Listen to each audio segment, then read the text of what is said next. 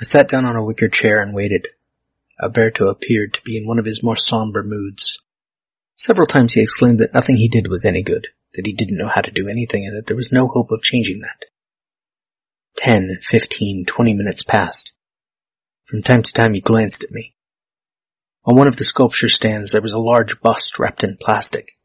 Presently he began to remove this plastic, uncovering the rags underneath, which he carefully unwound one after another and threw on the floor. It was like seeing a mummy being unwound after thousands of years. He was surprised and pleased to find that the rags were still damp, for it had been three months since he had worked on the bust, a portrait from life of a friend. He then began to gouge and press and squeeze the clay so violently that several lumps of it dropped off onto the floor. After some fifteen minutes he went out into the passageway, came back with a bucket of water, wet the rags, and carefully wrapped them again around the bust. Then he started to work on the tall figure again. A few minutes passed. Suddenly he turned, went into the corner of the studio and started to rearrange the bronze figures standing there which banged and clanged as they knocked against each other. Nearly an hour passed. He seemed to be avoiding desperately the moment when he would have to start working on something new. He is so poignantly aware of that difficulty of making visible to others his own vision of reality that he must be unnerved by the necessity of having to try to do it once more. Thus, he would naturally delay, as long as possible, the decisive act of beginning. I got it! When I first heard about Dave being trapped in a maze. One, two, three, four! I built a labyrinth. Can you believe it? Dave is trapped in a cardboard maze in his living room and he can't get out. Welcome to Dave Made a Minute, the podcast where a whole bunch of us are exploring the film Dave Made a Maze one minute at a time. The twist. Many of the participants have never seen the film. Some don't even know what film they're sampling. They get their minutes and they tackle them as they see fit. Here's your host from the Groundhog Day Project and Michael Myers Minute, Robert Black. Minute 53, Dave gets a little psychoanalysis and the plan is made. To tackle Minute 53, we have me, Robert Black. Just another American who saw too many movies as a child. You come home, there's a giant maze in your living room. You're like, what the? There's a giant maze in my living room. I've heard of people rearranging the furniture, but this is wackadoodle crazy. Give me a sense of that. This doesn't make any sense. Did I promise? Did I promise to myself? Let's do promise. It's like a fucking cocktail party in here. I get a few words from you before you go. That pre-intro opening was an excerpt from James Lord's A Giacometti Portrait, recently turned into a nice little film called The Final Portrait, directed by Stanley Tucci, and starring Armie Hammer as Lord and Geoffrey Rush as Giacometti. Have you always been like this? Like what? So doubtful of your own ability. Oh, of course. Gets worse every year. But you become more successful every year. What better breeding ground for doubt than success? Don't smile. You did. No, I didn't. You did. I did not smile.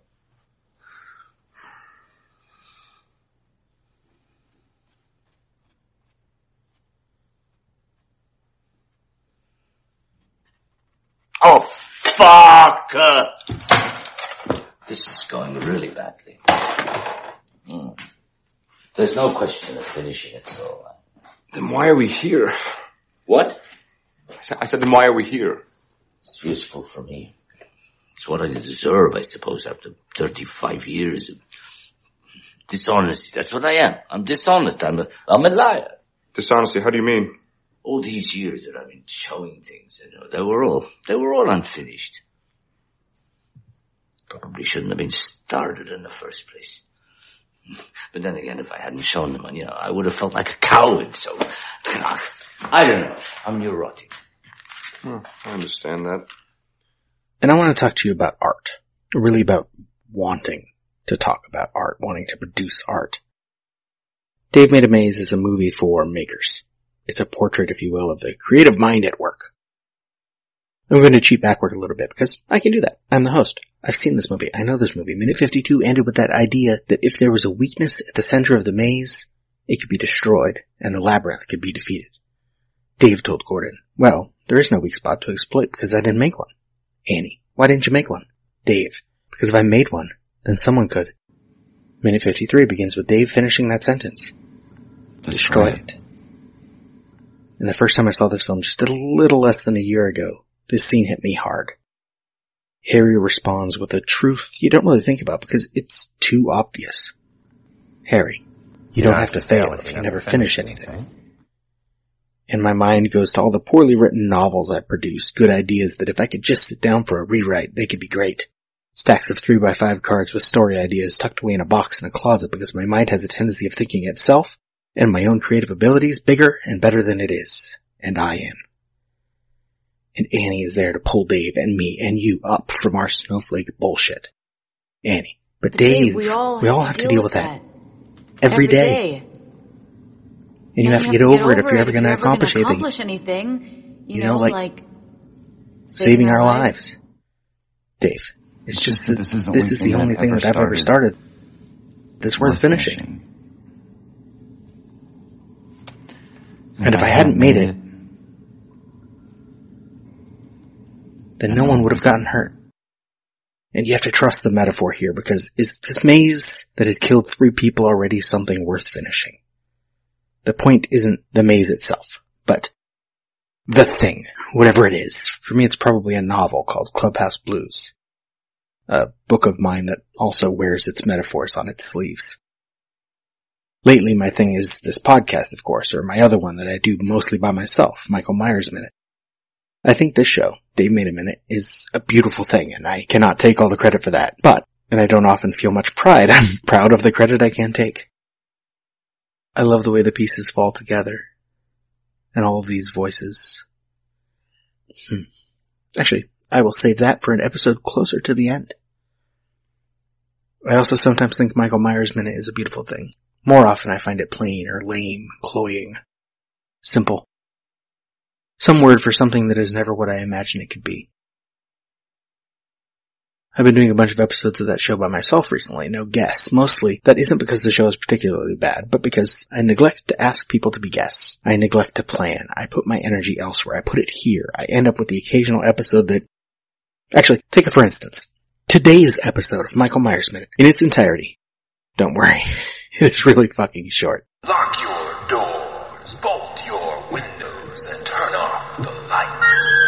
Welcome to Michael Myers Minute, where we delve into the 1978 horror classic Halloween one minute at a time. I'm your host, Robert Black. Minute 65, Bob goes to get beers. Bob, be right back. Don't get dressed. He leaves. Second 6 to 21, when he gets comfy like a cat. Cut to interior hallway. Bob walks past a big painting of a cat and enters interior Wallace kitchen. Walks toward the sink, doubles back, realizing where the refrigerator is. Bob, 1, is drunk. 2, has never been to the Wallace house. 3, both. He opens the refrigerator, takes out two beers. Opens the cupboard, finds a can of peanuts. In the script, Bob gathers the food and beer into his arms. He shuts out the light with his elbow. He turns to leave the doors. Wham, he steps into a chair, knocking him backwards. The beer falls on the floor along with the chips and the peanuts. Bob leans down to pick them up. Bob, god damn it. Another angle. Bob has his head down, intent on cleaning up the mess. There's a slam from across the kitchen. Bob looks up. As scripted, there's too much going on. Grabbing the chips and the peanuts is a comedic moment. Dropping the beer is the punchline. The film doesn't need all that. Second 46. The back door of the kitchen slowly swings open as if it has been slammed shut and the bolt didn't catch. Bob walks over to the door. Bob, Annie, and the minute ends. That is all for minute 65. Michael Myers is a production of Lemming Drop Studio. You can find more content at LemmingDrops.com. Stalk me on Twitter and Facebook at Myers Minute or Instagram Michael Myers Minute. Till next time. See you later. Bye.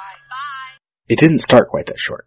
But with little happening in the particular minute with no guest to riff with and nothing much behind the scenes, though plenty for the next minute, my notes were brief to start. I tend to write most of what I will say in that show, or right now in this one, word for word. I know how I talk, I know how I want to say what I want to say, and it works pretty damn well when it works. So I record minute 65 of Michael Myers Minute, and the recording is just over three minutes. And I'm wondering, is there someone who I can get as a guest on short notice to do the episode again? Is there some behind the scenes story I can add, some outside reading I can quote? And then a stupid and maddening notion occurs to me. See, more than once now when I mentioned my Movies by Minutes podcast to people, they mistakenly thought each episode was just one minute long. So I thought, what if this one time it actually was?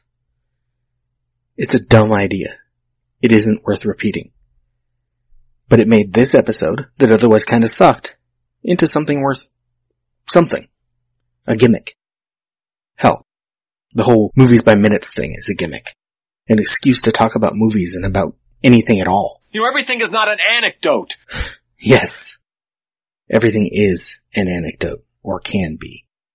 And whether it is something creative or anything else that is your thing, if it feels sometimes like it isn't worth doing anymore, yeah, if you never finish, you cannot fail, but Freddie Mercury wrote, well, not exactly. It's his life in his own words compiled by Simon Lupton and Greg Brooks. Quote, there's a different way of writing now. Before, I used to sit at the piano and really work my arse off to get all the chords and the whole construction before I turned a theme into a song. Now it's a different way of thinking. Lately I've written songs on the spur of the moment. In fact, I go into the studio totally unprepared and I think, oh, what am I going to do this time? And suddenly the basic idea comes out and I think, let's do it. It might be totally atrocious, it might be abysmal, or there might be one or four bars that I think are nice and I can pick up on that. Or I'll just leave it there and go back and work on it later. End quote. Or there's that line supposedly from, and there are multiple versions of this apocryphal line, Thomas Edison. I have not failed a thousand times, not once. I've discovered a thousand ways that don't We work. have to keep pushing ourselves. We could be on the verge of a breakthrough. We could be on the verge that there is some chance of his actually creating what he making ideally it visualizes. He's obliged to feel that it is necessary to start his entire career over again When you every feel day, like as it giving up, were, from remember scratch. why he you refuses to rely on past achievements or even to look at the When world you in feel terms like of what he quitting, himself has made of it. This is one reason why he often feels that the particular Listen to me. sculpture which he happens to be working on is that one which will for the very It may last for a minute or an hour Giving up is a bigger failure than not even trying, since we're being trite. Eventually, it will. But back to minute 53. Somehow things take a turn. The romantic in me loves it. The cynic in me still doesn't quite buy it. Annie, but you did make it. It's here. and and we're, we're here in it. And, And now we need you to get us out of here. Dave, wait, Wait, are you are you saying I should finish it?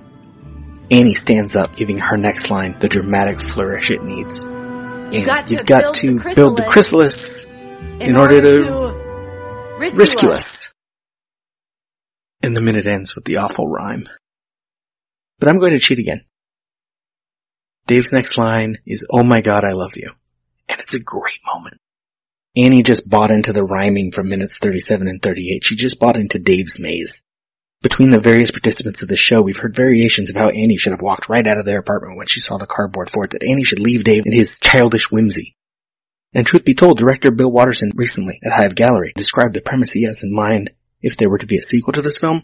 And part of the setup is that Dave and Annie are no longer together, and maybe that's how it should be. Maybe opposites attract. Maybe people change. Maybe monogamy is just a social construct and we shouldn't look to romantic comedies or Shakespeare for advice on love. We shouldn't expect Annie and Dave to get past their differences and their problems because they love each other. Maybe love doesn't conquer all. Maybe love is just a word we put on something to make it easier to describe when that thing is a vulnerable little creation that we and our partner are building and tearing apart and building and tearing apart again and again every single day that we can manage to keep doing so. But eventually, if you aren't one of the lucky ones, the deconstruction takes over and it's time to move on. Anne Lamott writes in Bird by Bird.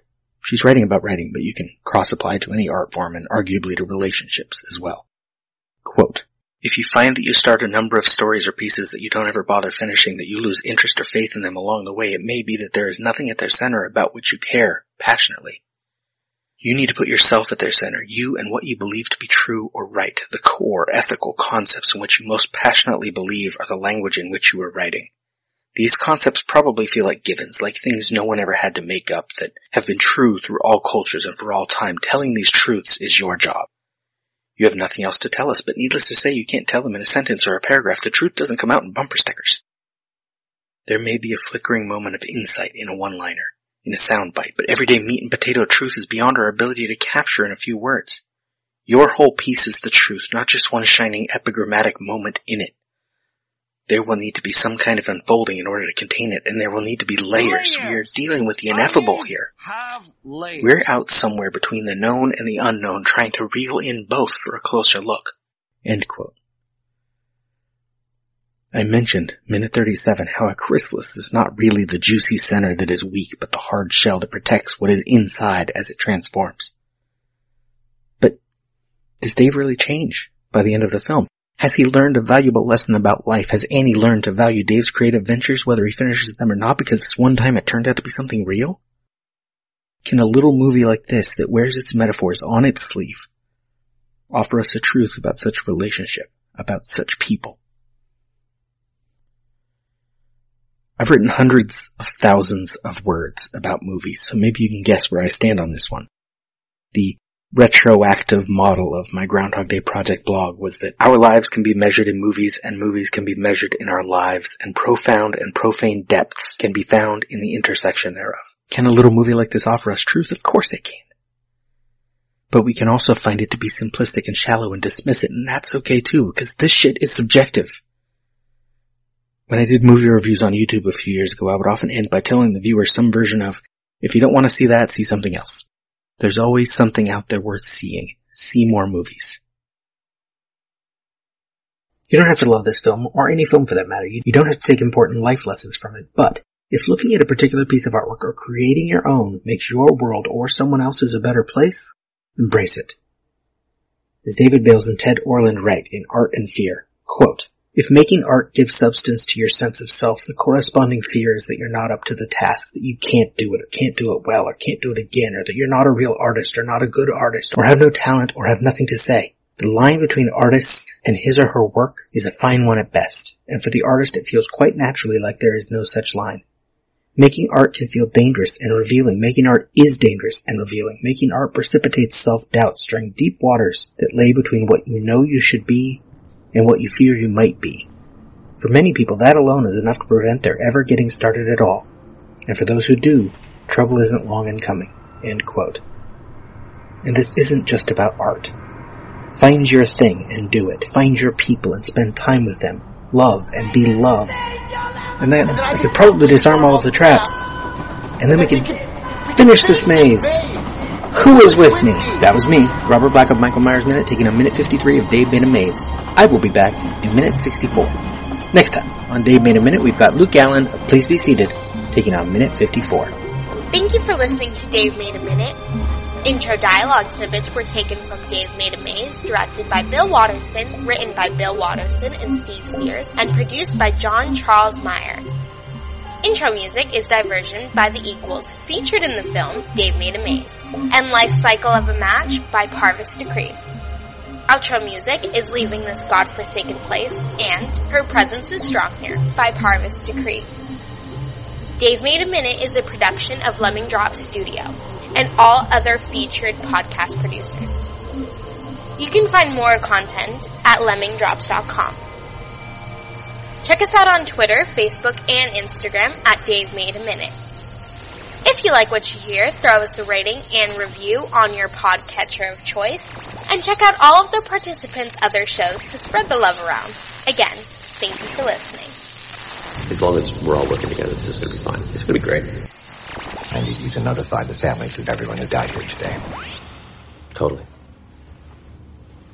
Wait, what?